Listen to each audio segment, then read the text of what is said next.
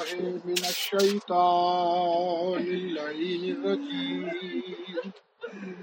بسم الله الرحمن الرحيم قالوا إنا لله وإنا إليه راجعون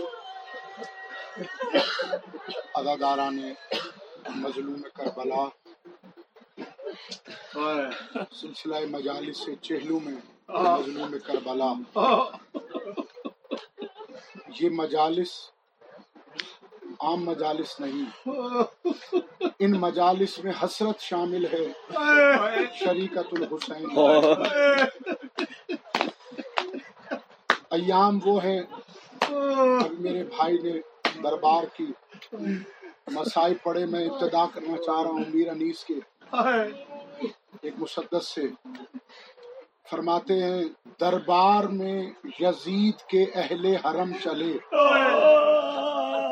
ایک آہ سرد کھینچ کے با چشم نم چلے۔ ہمراہ غم گساروں کے اندوہ غم چلے۔ بولے سرے حسین سے افسوس، ہم چلے۔ ہر سمت دھوم دھام ہے۔ فوج خراب میں زہرا کی بہویں جاتی ہیں بزم شراب اجرکم اللہ ادادارو دربار سے پہلے بازار ہے۔ ادادارو بازار کوئی عام بازار یا مصیبت کی کوئی عام منزل نہیں تھا۔ خدا کی قسم میں نے کتابوں میں یہ جملے پڑھے۔ سید سجاد نے فرمایا، جب بھی کسی نے پوچھا کہ مولا سب سے زیادہ مصیبتیں آپ پہ کہاں آئی تو مولا نے سر جھکا کے یہی کہا، شام شام شام۔ ایک مسائل میں نے ایسے پڑھا کہ آپ کے ساتھ میں آپ کی بارگاہ میں عرض کرتا چلوں۔ آپ سنیں گے، کروٹوں میں اگر روئیں تو مجھے بھی یاد کیجیے گا۔ مولا کو یاد کر کے روئیے گا۔ ادادار و جملہ یہ ہے۔ مولا فرماتے جب بھی کسی ملعون سے بازار میں پوچھا جاتا تھا کہ یہ کون قیدی ہے، تو مولا فرماتے وہ اشارہ کر کے نہیں کہتا تھا، بلکہ ہاتھ میں پتھر اٹھا کے شرم کر کے نہ رونا اس کے ہاتھ ہے خدا قیامت کا مسائب ہے۔ جملے یہ وہ ہاتھ میں پتھر اٹھا کے بڑی بیوی کو مار کے کہتا تھا پھر پتھر اٹھا کے شہزادی رقیہ کو مار کے کہتا عباس کی بہن ادادار مولا فرماتا پھر پتھر اٹھا کے چار سالہ معصومہ کو مار کے کہتا یہ سکینہ حسین کی بیٹی اللہ اکبر اجرکم اللہ۔ مولا تمہیں کوئی غم نہ دے سوائے غم حسین کے۔ ادادارو ایسی مصیبتوں اور کرب سے۔ علی کی بیٹیاں ایک مرتبہ دربار میں وارد ہوئی۔ جملہ بہت بڑا ہے۔ میں شہزادی سے معذرت کر کے اشارت کہہ کے آگے بڑھوں گا۔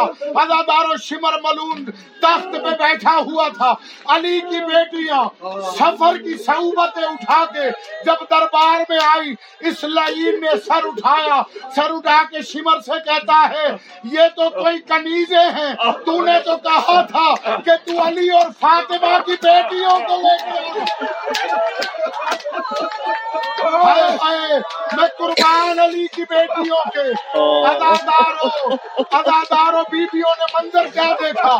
مظلوم نوا کا سر کٹا ہوا دست میں یزید کے تخت کی سیڑھیوں پہ پڑا تھا۔ اداداروں اس حرامی کے ہاتھ میں ایک چھڑی تھی۔ جسے لڑان کی چھڑی کہتے میں نے کتابوں میں پڑھا ہے، وہ چھڑی نہیں تھی، بلکہ پتلی تلوار تھی۔ اداداروں یہ حرامی مولا کے سر کی طرف دیکھ کے کہتا ہے، حسین کتنا حسین ہے تو اس کے بعد اس لائن میں و تلوار اٹھائی۔ حسین کے لبوں سے شیر چھاڑ کی۔ اداکاروں میں جملہ وہ کہوں جو کتاب میں ہے۔ نہ ایک جملہ آگے، نہ پیچھے۔ کتاب کے جملے یہ ہے اس حرامی نے اس زور سے ماری۔ سنائل حسین حسین کے دندان مجروح ہو گئے۔ اللہ اکبر۔ ادادارو دو جملوں کی مجھے اجازت اور دینا۔ ادادارو ایک نصرانی ہے، جس کا نام ہے جا سلیق بزرگ ہے۔ عیسائی بڑا مانتے تھے اس کو۔ یہ بھی دربار میں آیا تھا۔ یہ روم کا سفیر تھا۔ ہو یہ کھڑا ہو گیا۔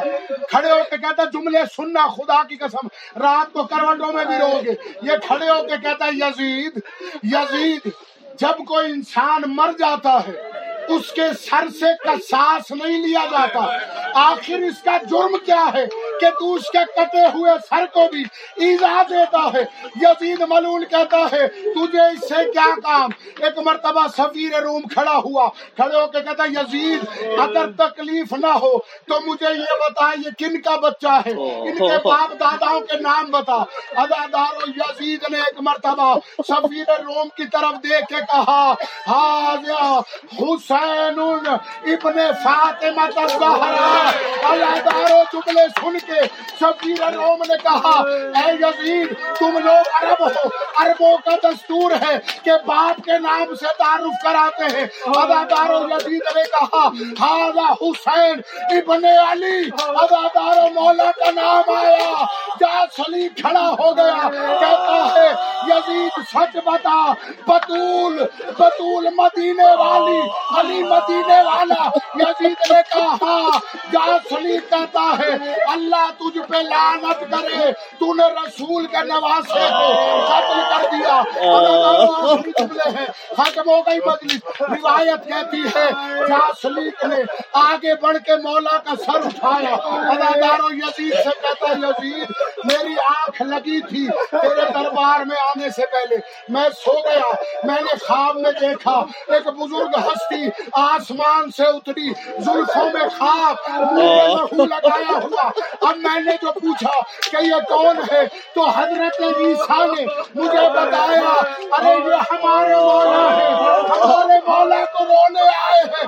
یہ حسین کا سر دربار میں ہے۔ کیا سلیم سارے تماشا دیکھے مگر تو حسین کے کٹے ہوئے سر کا تماشا نہ دیکھ اللہ اللہ